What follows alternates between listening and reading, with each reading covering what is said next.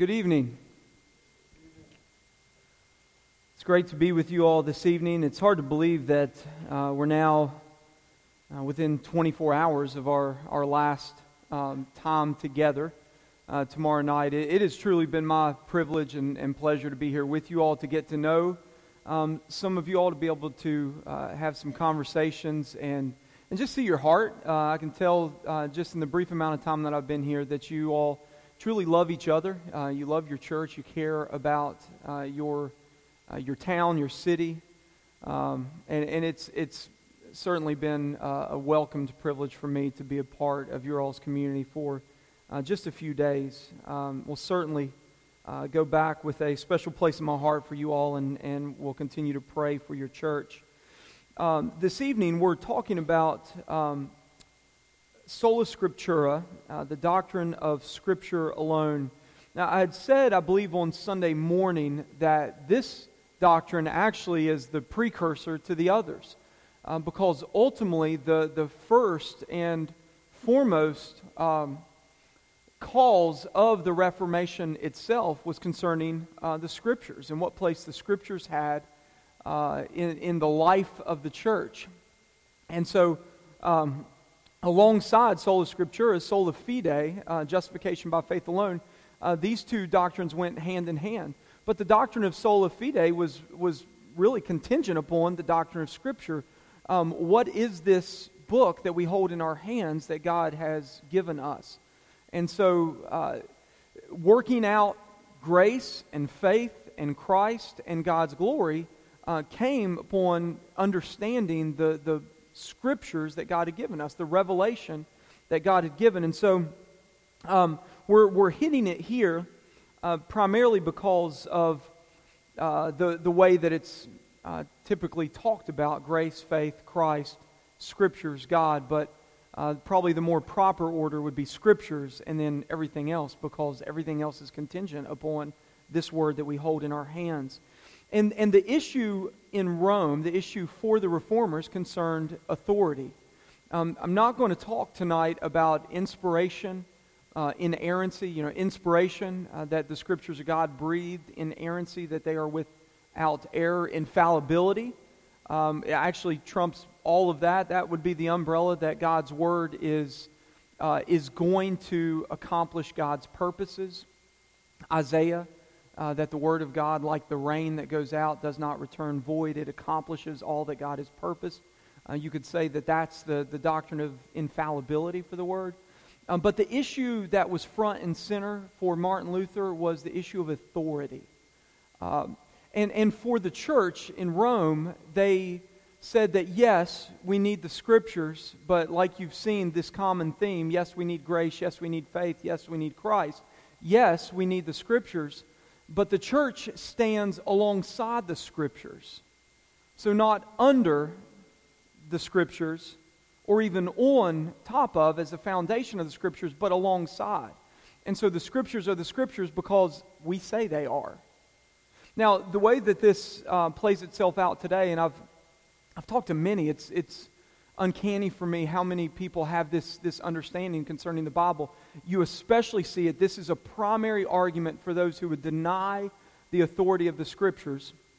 The primary place of arguing, if they don't say, well, these thing, this thing's just made up anyway, it's like a, a John Grisham novel, you know, it reads like a good story.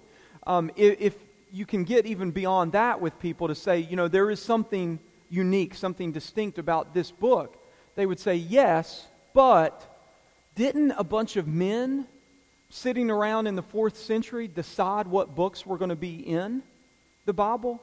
You know, wasn't this, uh, this a decision that a collective group of guys, and then usually when you start to hear that argument, they'll attach to that who were wanting to control the people, who were wanting to have a power play.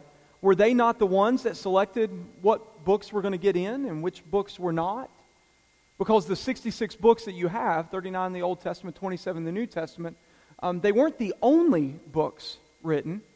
In fact, uh, you'll remember a couple years ago, the headlines were all over the place about the Gospel of Judas and the Gospel of Thomas uh, that were making, making their way around uh, social media, uh, certainly our, our contemporary meeting were saying, well, yes, we, we have these discoveries. There's, a, there's other gospels. Well, how come the gospel of Thomas didn't make it into our Bible? How come the gospel of, of Judas didn't make it into our Bible?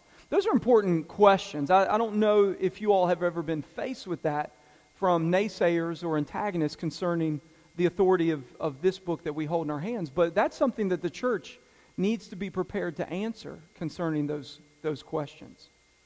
Again, this is much more than I, I intend to unpack um, tonight, but uh, these are all the things that, uh, that Luther was up against is how do we know what we know concerning the Bible and on whose authority? That's the question.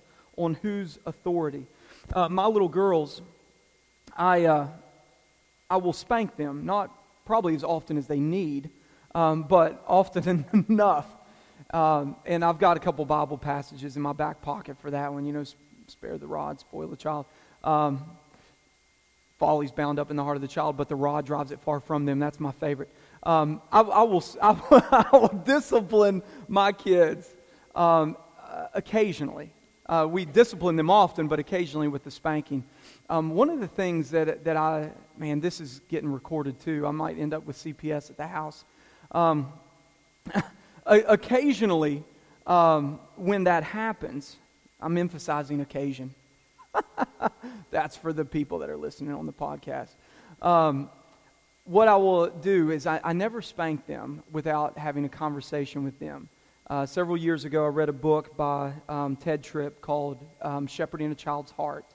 And, and he talked about discipline as a, a means of correcting your child, not punishing your child. That, that made a, a huge difference in my understanding concerning discipline.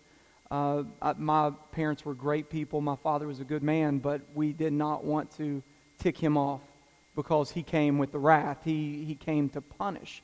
And one of the things that Tripp talked about is that um, our discipline is to correct, co- to correct, to teach, not, not to punish because, um, one, it's not my ego that's ultimately been hurt. It's not me that's ultimately been offended, it's, it's the Lord. And so God disciplines, Hebrews 12, those he loves. And in fact, that's how you know that you're a child of God, is that he will discipline you because he's a good father who loves you. And so in disciplining my girls, I make sure that I don't do that when I'm angry. Now, if I, they've, they've done something, they've rebelled, they've clearly uh, broken something that we've told them not to break as far as don't do this, and they do, uh, or do this and they don't. And then it gets to the point where it's time for that. I always sit down with them and I have a conversation with them. And it usually goes something like this, and we'll address the, the specific issue. Um, do you know um, why I'm going to spank you? And, and they'll usually say yes, and then we'll talk through that. And I always say the same thing to them. I always say, I, I, I want you to know uh, that I am not angry at you. I love you. I'm not angry. Uh, I, I, want you to know that. Um, but I'm under authority. And the authority that I'm under is God's authority. God has given me to you and you to me. And, and a big part of that is for me to teach you about Him. And so if I were not to hold true to my word, I, I told you if you don't do this, I'm going to spank you. And if I were not to hold true to my word, it would be a terrible picture of God who holds true to His word. And so I'm under authority, and because of that, you're under authority as well. And that's one of the most important things that I can teach you about the Lord is that we're under His authority. And so then I'll, I'll spank them, and then we have, you know, cuddle time, and, and that's usually the time that they're most receptive. They'll always crawl up in my lap, and we'll, we'll talk some more and then pray together. And that's, that's usually how um, discipline goes in our family. But that principle of being under authority is what is preeminent concerning the Scriptures. I want you to turn with me to Romans chapter 3. Now, Romans chapter 3, verses 21 to 26, but we're going to come back and we're going to spend all of our time in verse 21. And I want to talk about three things um, quickly tonight. So, Romans chapter 3, verse 21. But now the righteousness of God has been manifested apart from the law although the law and the prophets bear witness to it. The righteousness of God through faith in Jesus Christ for all who believe. For there is no distinction, for all have sinned and fall short of the glory of God, and are justified by his grace as a gift through the redemption that is in Christ Jesus, whom God put forward as a propitiation by his blood to be received by faith. This was to show God's righteousness, because in his divine forbearance he passed over former sins. It was to show his righteousness at the present time, so that he might be just and the justifier of the one who has faith in Jesus. So if you go back to verse 21, the righteousness of God has been manifested apart from the law, that is, revealed apart from the law. Although, and this is the the, the comma that Paul writes in here, although the law and the prophets bear witness to it. So the question then is what is the it there at the end of verse 21? And the it refers back to the righteousness of God that has been manifested apart from the law. So then Paul tells us, you know, before we go on too far, the righteousness of God has been revealed apart from the law, but although the law and the prophets bear witness to it. So, the three points here this evening is that God displays his righteousness in his word. God displays, puts on display his righteousness in his word. So then we are to read our Bibles the way that Jesus read his, and the way that Paul read his, and the way the apostles read theirs. We are to read our Bibles with Jesus at the center. And then lastly, we are to trust God to use our Bibles to read us. So let me explain that for us this evening. Um, as Rome had said that the church stands beside and determines ultimate authority along with or in addition to the scriptures. When the Pope spoke ex cathedra from, from the chair, it was authoritative on par with the scriptures. Um, now, if you think that that sounds a little bit kooky, uh, the Mormon church today uh, has essentially the exact same teaching. Uh, the Mormon church today would tell you that the uh, apostles um, that are absolutely as authoritative as the, the 12 apostles in Jesus' own time, that when the apostle of the Mormon church, the LDS church today, speaks, it is as authoritative and more so than the scriptures. And the reason why there's the more so, even for the Mormon church, is one of the fastest growing religions in the United States, is because their prophets, their, their apostles, are contemporary. They're 21st century. And so if God is still speaking through those apostles uh, in the Mormon church, then it's more authoritative because it's, it's new, it's current, it's, it's the present, it's here and now. So if it, if it sounds a little bit crazy to us and to our ears that the Pope, when he spoke ex cathedra from the chair, it was binding, it was authoritative, uh, there are, are, groups today that believe the same thing. And the way that this actually kind of creeps into the evangelical church, which is, comes in the form of God told me. And, and God told me. So we will say things and say that this is absolutely authoritative for me, maybe not for you, but certainly for me, because God told me.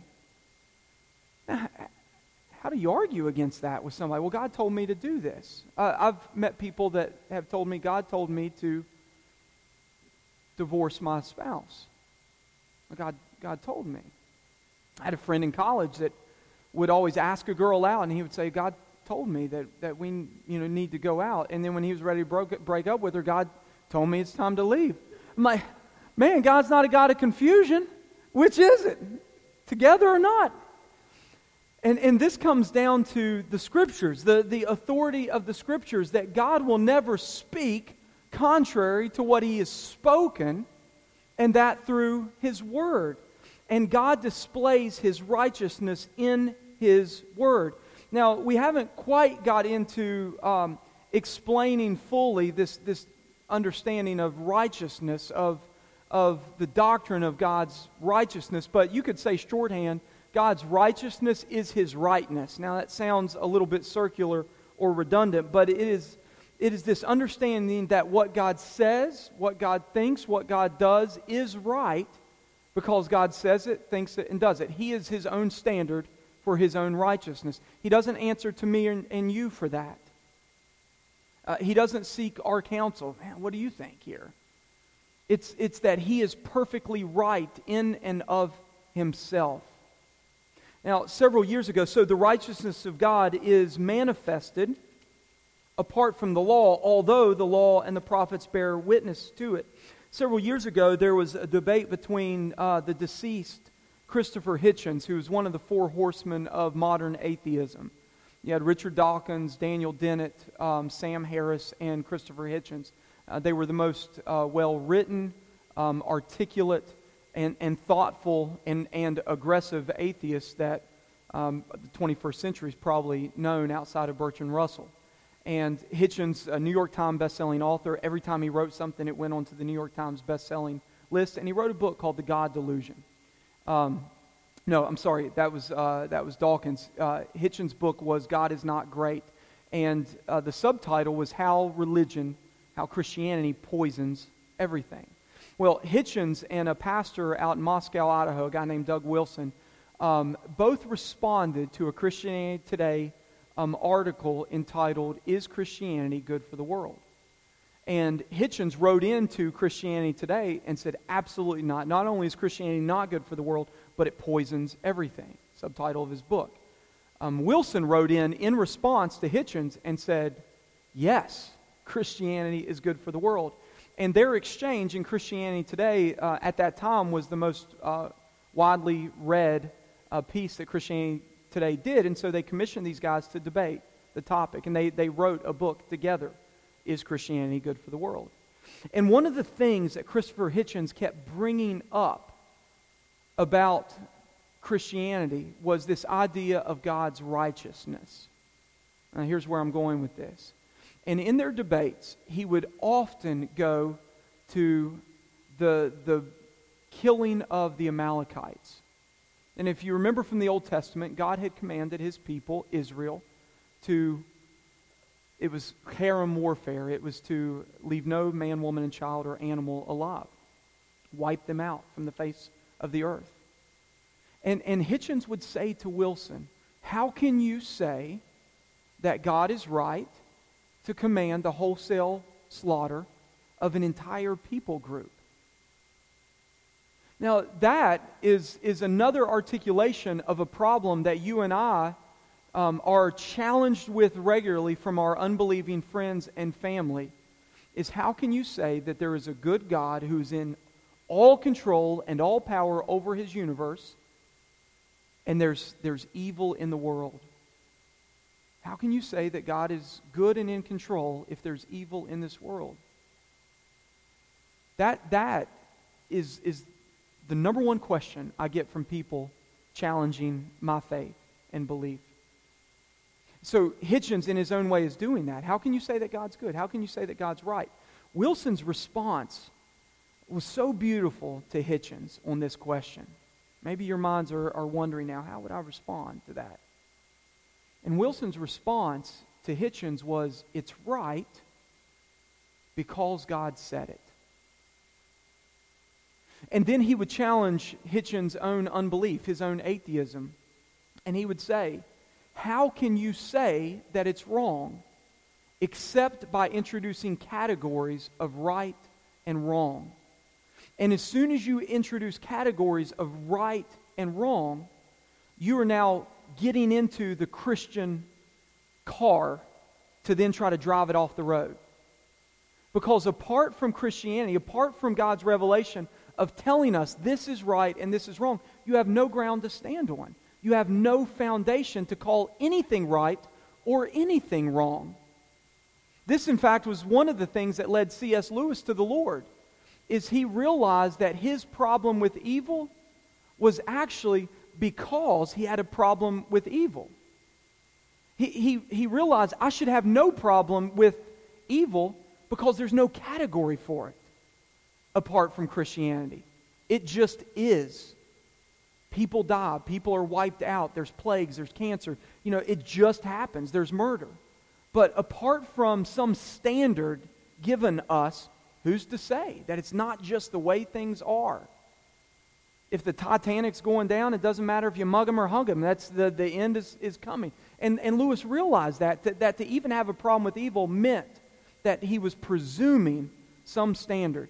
And this is the way that Hitchens was challenged by Wilson to say, God is the one who gives the standard. It's, it's God's world, and, and who are you to say that something is right or wrong? God's righteousness is His rightness. It's His standard of truth and beauty and goodness in all that He does. In all that He does. And His righteousness is on display through His Word. The righteousness of God has been revealed, has been manifested apart from the law. Now, here in particular, Paul is talking about the righteousness that God gives to us.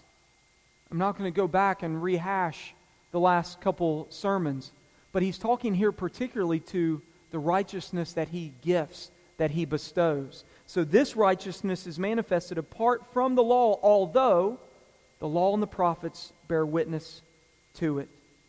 So God is displaying his standard through his word, and now he gives us what we don't have in us as a gift, which is rightness, an ability to stand before him and not be struck down for all that is wrong in us. The righteousness of God. In fact, um, Luther, who was an Augustinian monk, um, who was the, the forerunner to the Reformation, was preparing to preach a series of lectures at the university in Wittenberg on Romans. And he, he came to Romans 1 and he read this passage For I am not ashamed of the gospel, for it is the power of God. This is 116 and 17. It is the power of God for salvation to everyone who believes, to the Jew first, and also to the Greek, to the Gentile. For in it, that is the gospel, in it, the gospel, the righteousness of God is revealed from faith for faith. As it is written, the righteous shall live by faith. Luther hated God. As an Augustinian monk, he went to confession all the time. And he would spend hours. In fact, those to whom he was confessing would say, Listen, you know, just deal with the big things. Like you're confessing so many of these, these small, little, insignificant things. If you would really just concentrate on the big stuff of your life, you would be so much better. And, and it ate at Luther. He would walk away, and immediately he would think of something that he forgot to confess.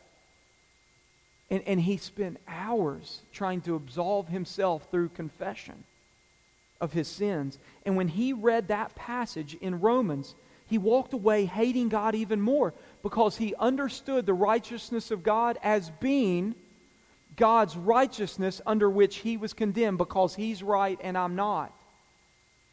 And in studying to preach and to teach on Romans 1, he came across an, an old statement from the 5th century from Augustine. And it was almost like a throwaway that Augustine had written down in an obscure text concerning this passage. And Augustine said that the righteousness of God, in which the, the, the righteous shall live by faith, in which the, those who have faith live by, is the righteousness that God bestows on us, gives to us. And Luther said that when he read that, it was as though the, the gates of paradise were open to him and he walked through. That was actually the beginning of the Reformation. That's where the seeds of the Reformation were planted. And so in 21, we read that this righteousness of God, and this in context is the righteousness that God gives us, is, is manifested, it's, it's made apparent, it's revealed through the law, and the law and the prophets bear witness to it. God's word creates his church. It is not his church that creates the word. So the church stands upon and underneath the word of God. There, there's a, a, way to answer. I, I wish we had time tonight to to talk about it when somebody says, well, wasn't this just a bunch of men um, who were coming up with the books that were in, the books that weren't, and they were power players trying to control? And the answer was absolutely not. the scriptures self authenticate. The scriptures reveal themselves to be the very word of God, and that by the, the power of the Spirit. Uh, and, and the church at Rome said that we are the ones, we stand outside and alongside the scriptures. And, and Luther stood in this great cloud of witnesses, this great line of men um, and, and women through the centuries who had understood that this is the very word of God because God's word authenticates itself. God's word reveals itself to be what it is. And God's word creates us. God's word changes us. And so we're under it. It's not up to us to say yay or nay. It's, us, it's up to us to hear and to receive and to respond and to obey. God's word creates the church. The church doesn't create the word.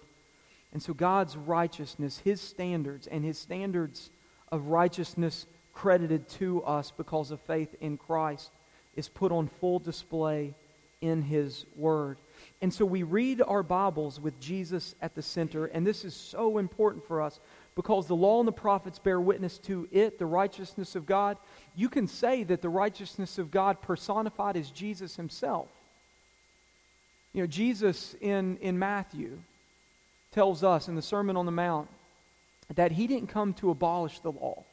He came to fulfill it, every jot and tittle. Those were the two smallest marks in the Hebrew alphabet. They were, they were actually little letter strokes. It'd be like the little tip of, a, of an A that hangs below the line. And that the jot and the tittle were the smallest parts. And Jesus said, I came to fulfill every jot and tittle, every part of the law. Every part of it. And so Paul, picking up on this in 2 Corinthians, says that all of the promises of God find their yes in Jesus. Jesus is the walking, talking, breathing, living, dying, resurrected, ascended righteousness of God. And, and so the law and the prophets bear witness to it, to him. And so this is the way, there's, there's a, a, a practical principle for us here concerning this doctrine of sola scriptura is that, that we read our Bibles with Jesus at the center. Now, the Bible, as the very Word of God, authenticated by Himself, by His own Word, by His Spirit, drives us into this book. And, and Tom does not permit to tell about uh, men like uh, Wycliffe, uh, men who were burned at the stake, staking their very lives on this book, realizing how precious it is because it is the, the deus vox. It's a Latin term that means the very voice of God. That when we read these words, it is, it is God's voice speaking to us. That these, these are no mere words. This isn't just any old book. But this is the voice of God. This is the Deus Vox. This is when the Bible speaks, God speaks.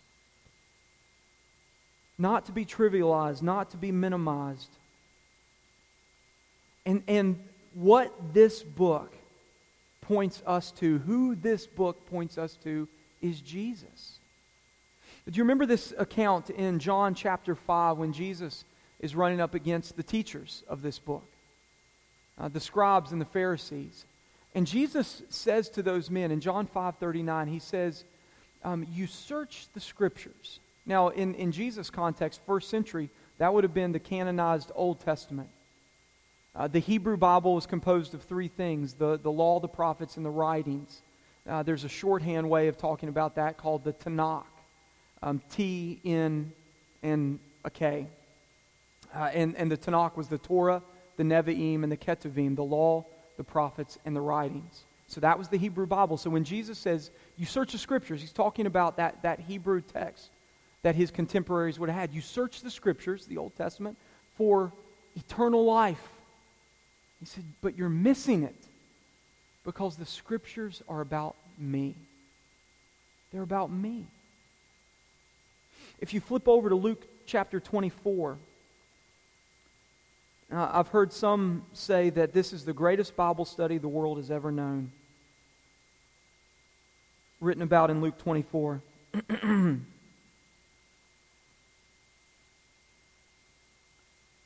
Now, if you look at verse 25, this is after Jesus has been raised from the dead before his ascension, when he spent 40 days on earth with his disciples. In verse 25, Jesus says, O foolish ones, slow of heart to believe all that the prophets have spoken. Was it not necessary that the Christ should suffer these things and enter into his glory?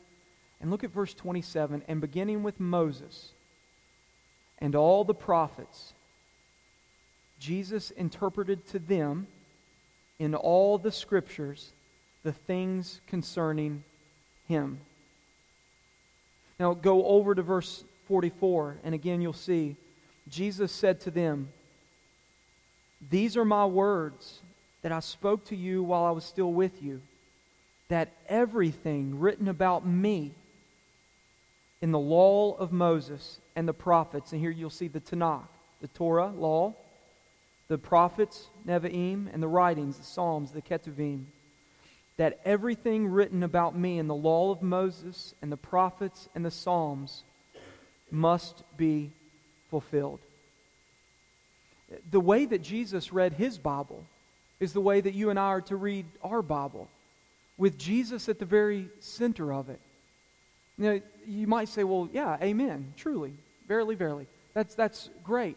But we, we have such a individualistic, me-centeredness uh, in, in so many facets of our life that infiltrate even into our understanding and reading of the Scripture. And the way that it looks contemporarily in the church is that you, you hear stories that maybe you grew up with in Sunday school, um, like David and Goliath. And the way that that is, is turned is that, you know, we all face our giants. Might not be a, you know, a nine foot dude with a big long spear, but, you know, you certainly have a, a, a boss that's really just getting under your skin. And that's the giant in front of you. But man, if you just take your, your sling and not literally because you'd probably get arrested and fired, but you know, whatever the sling, you, and you go up against that giant that you're facing in your life and you can, you can conquer him. But I would submit to you, when we, when we look at this text and we see it the way that Jesus saw it, Jesus is the better and true David. Jesus is the king. We talked about that last night. And if there were anybody in that story that you and I ought to identify with, it's certainly not David. It would be the guys standing on the hillside, scared out of their gourd, that had been challenged and had wilted because they knew that they were a defeated people. It, it would be them in, for whom that this one, this representative, goes out and conquers the giant that they could not conquer and wins for his people a battle that they could not win for themselves. Th- those are the ones that we identify with. King David points us to King Jesus. Right? We, we, we read about the story about Jesus' disciples in a, in a boat on the Sea of Galilee during a, a tremendous storm. And, and we, we think of that story, well, we all have storms in our life that we have to face. That, that story made Jesus' disciples melt because they knew that they had zero control over the elements around them. Absolutely none. And they were terrified. Terrified. And they wake Jesus up, and Jesus calms the storm. Never before had those men seen that, and they knew that only God, only God can do that. Only God has the power over creation. Only He has ultimate control where we have none. And, and, and that's, there's a way of reading our Bibles that are very me. And, and Jesus, along with Paul, along with the disciples, along with the apostles, understood that this, this book is ultimately not about me.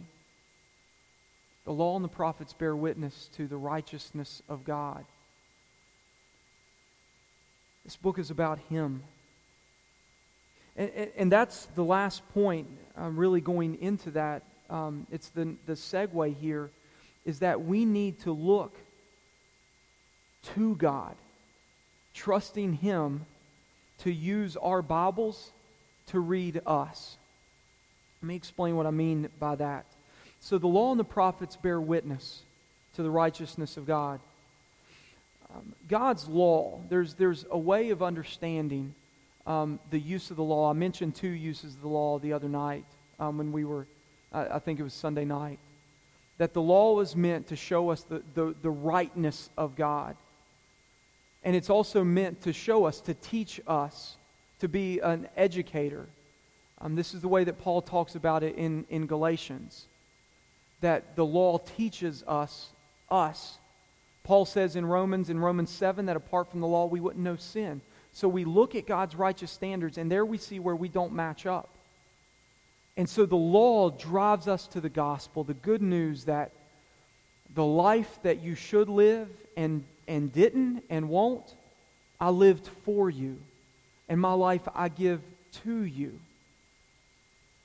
And, and, and so in the law, we're driven to the gospel. And then from the gospel, we go back to the law. So we, we trust God to use our Bibles to read us. That in God's Word we come under conviction for sin. In God's Word we're, we're held accountable, we're called to account for the sin in our life. And, and as you sit here tonight, you know particularly by the grace of God from His Word what your sins are.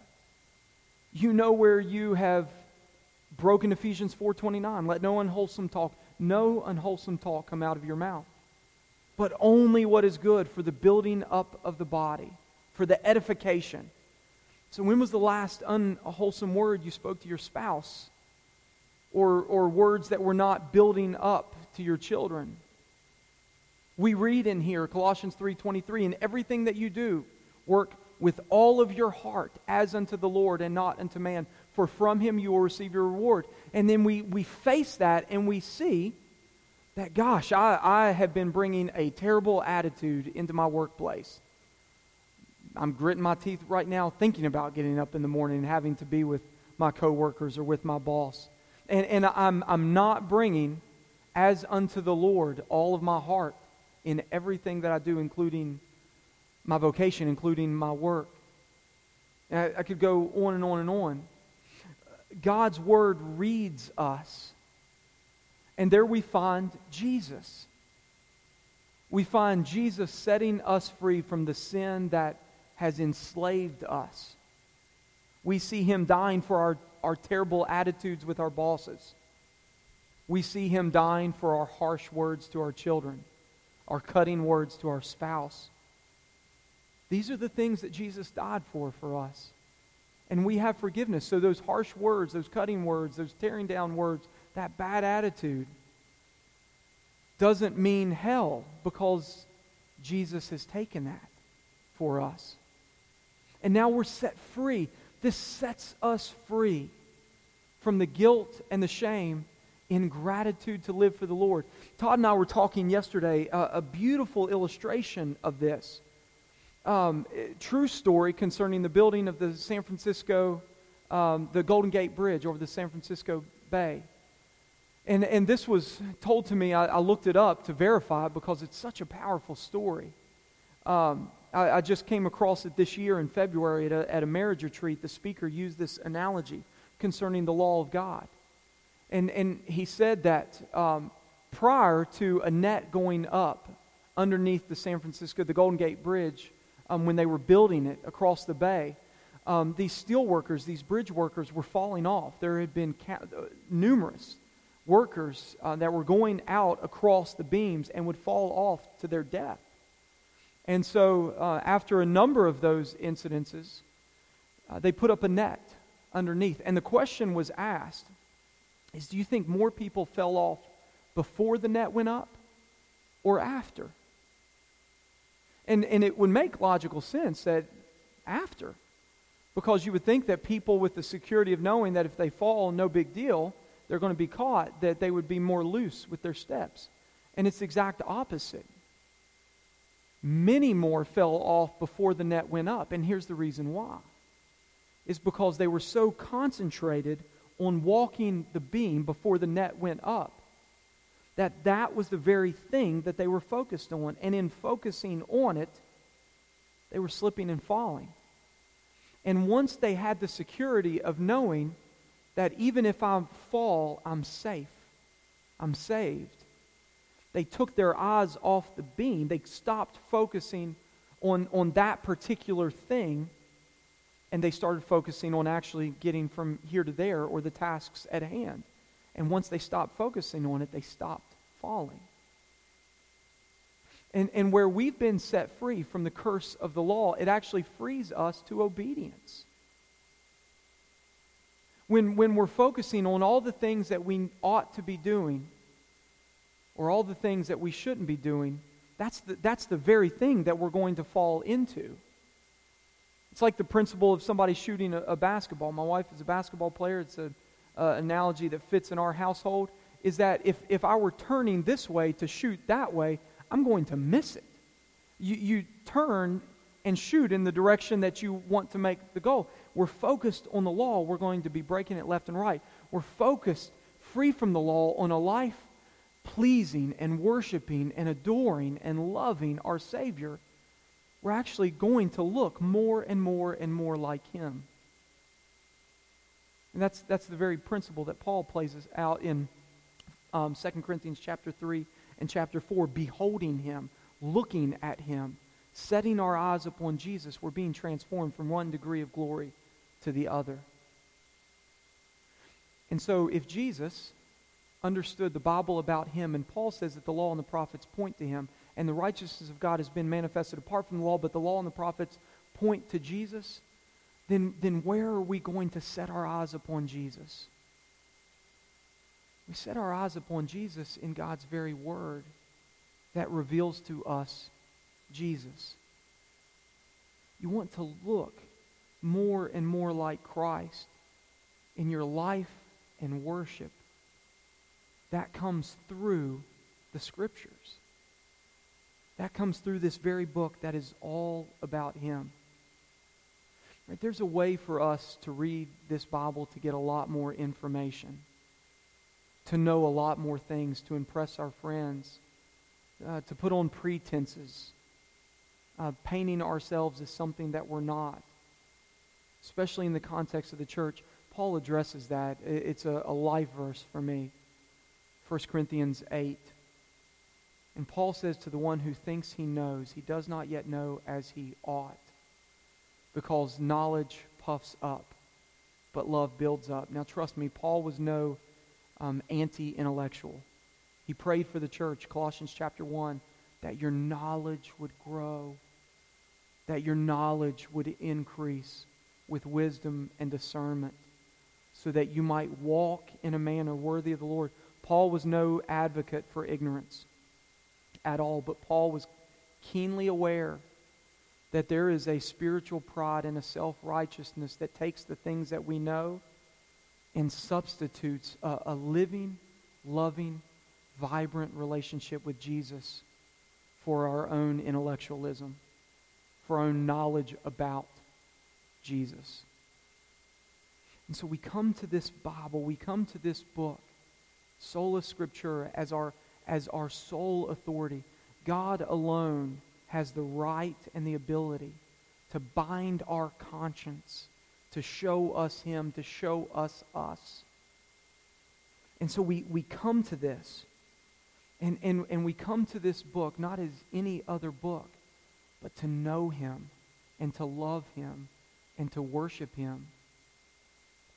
Where you and I may grow very, very cold in our, our relationship and walk with Jesus, I would submit to do a couple things one would be to pray. Now, I want you to turn with me to 1 Corinthians chapter 2.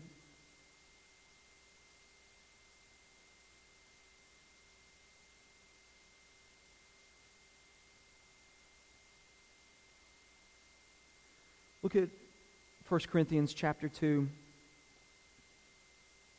beginning in verse 6. Paul writes this Among the mature, we do impart wisdom, although it's not a wisdom of this age or of the rulers of this age who are doomed to pass away. We impart a secret and hidden wisdom of God, which God decreed before the ages for our glory.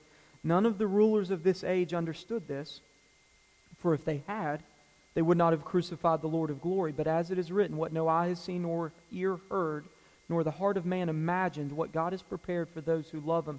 These things, catch this, verse 10, God has revealed to us through the Spirit. For the Spirit searches everything, even the depths of God. For who knows a person's thoughts except the Spirit of that person, which is in him? So also, no one comprehends the thoughts of God except the Spirit of God. So we have received not the Spirit of the world, but the Spirit who is from God, that we might understand the things freely given us by God. We impart this in words not taught by human wisdom, but taught by the Spirit, interpreting spiritual truths to those who are spiritual. Who does the heavy lifting? Who's responsible? Who does the teaching? Who does the pointing? Who does the guiding? God Himself. And so we come to this scripture, and, and this may be something you do already. I would certainly commend you to pray. That, that when you open up your Bible, pray and ask God to teach you. Humble yourself under His Word and seek His Spirit to guide you. Don't approach this as any other textbook to, to read and learn and glean information.